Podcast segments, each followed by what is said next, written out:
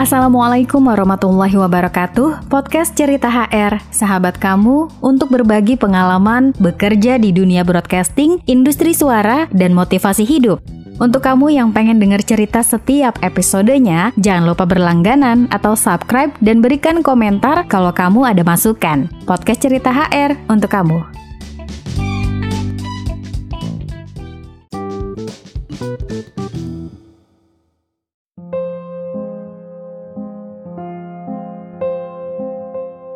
Hai Hana Zens, ocehan Hana kali ini bikin kepala pening. Melihat kenyataan hidup, diuji dengan kesabaran, keikhlasan, dan juga harus nerima. Gak gampang jadi manusia yang begitu sempurna jika kita inginkan itu. Tapi gak juga menjadi perfeksionis ketika kita bisa menguasainya.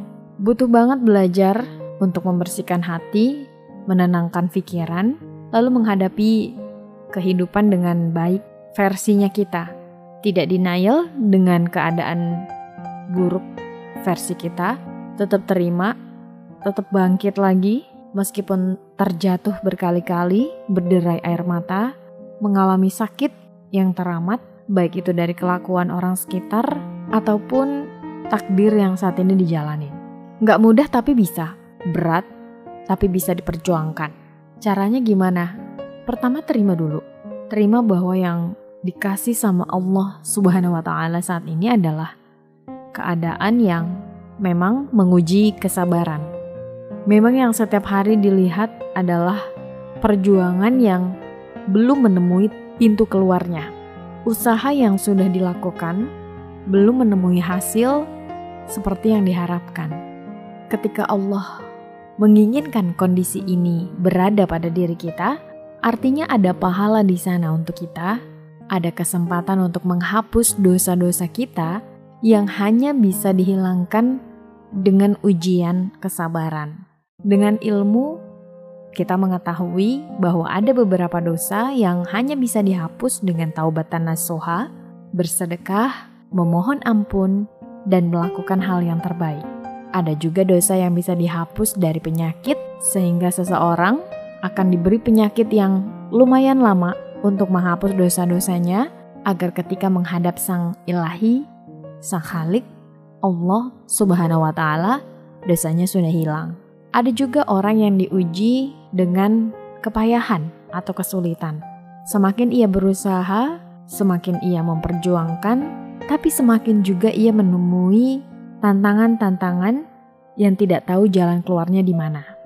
Itu adalah tempat untuk mengumpulkan pahala, tempat untuk menghapus dosa, di mana hikmahnya dari semua adalah kesabaran, keikhlasan, dan menerima. Tawakal atas semua kehendak Allah. Tidak semudah meyakini bahwa semua yang terjadi adalah yang terbaik menurutnya.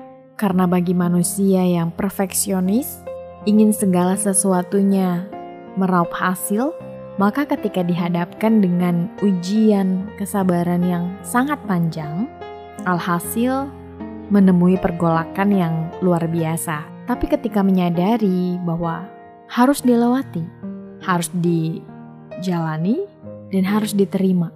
Di situlah iman seseorang diuji apakah benar-benar istiqomah, tetap melakukan yang terbaik, perubahan-perubahan yang signifikan dalam beribadah dan yang terus meninggi.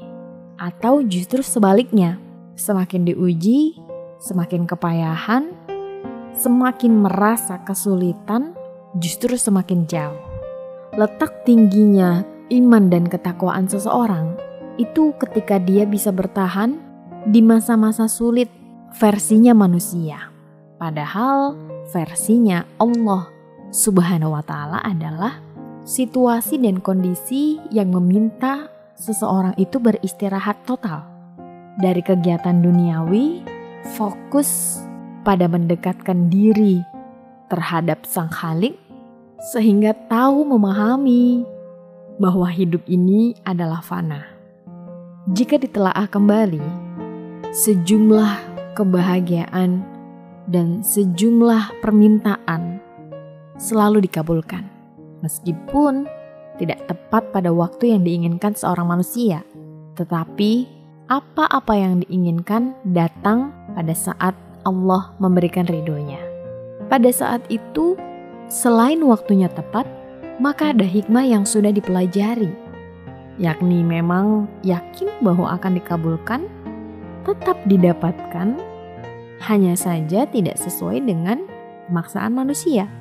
Apabila kita jauh dari Allah Subhanahu wa taala, maka yang mendekat adalah kegelisahan, stres, depresi, kabur dari masalah, mencari ketenangan diri yang belum tentu setelah lari dari ujian bisa menyelesaikannya.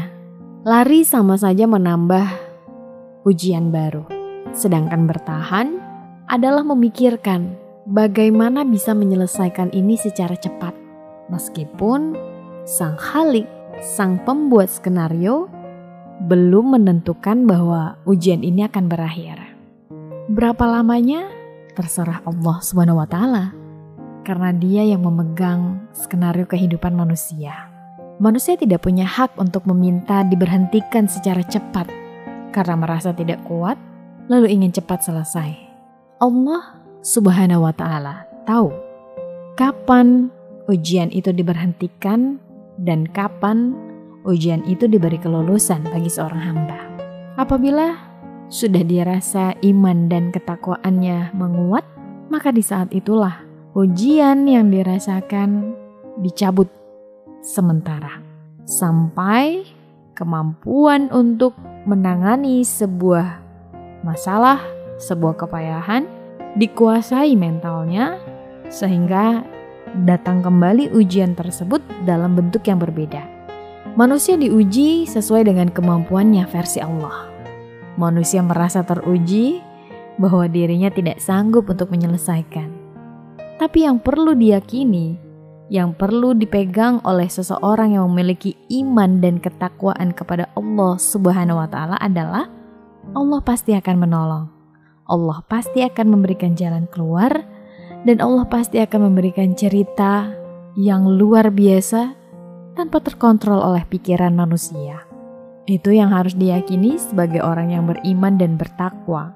Karena sejatinya manusia hanya mengeluh dan bersedih ketika mendapatkan ujian, tapi ketika bisa melewati semua kepayahan, bahkan lupa bahwa ternyata ujiannya sudah selesai, maka ini saatnya untuk menikmati hasil dari buah kesabaran. Semoga kita termasuk orang-orang yang selalu diberikan iman dan ketakwaan oleh Allah Subhanahu wa taala yang bisa menguatkan diri dari berbagai hantaman ujian, kepayahan dan sesuatu yang membutuhkan waktu lama untuk menggerus dosa-dosa kita dan menambah pahala-pahala kita untuk bekal ke akhirat kelak. Selamat berjuang teman-teman yang saat ini sedang diuji meskipun permasalahannya beda tetapi hikmahnya sama. Meningkatkan kepercayaan dan keyakinan bahwa hanya Allah Subhanahu wa taala lah yang memiliki kendali atas diri kita. Bukan kita yang mampu menyelesaikan semuanya tanpa pertolongannya. Gunanya adalah sadar bahwa manusia bukan siapa-siapa.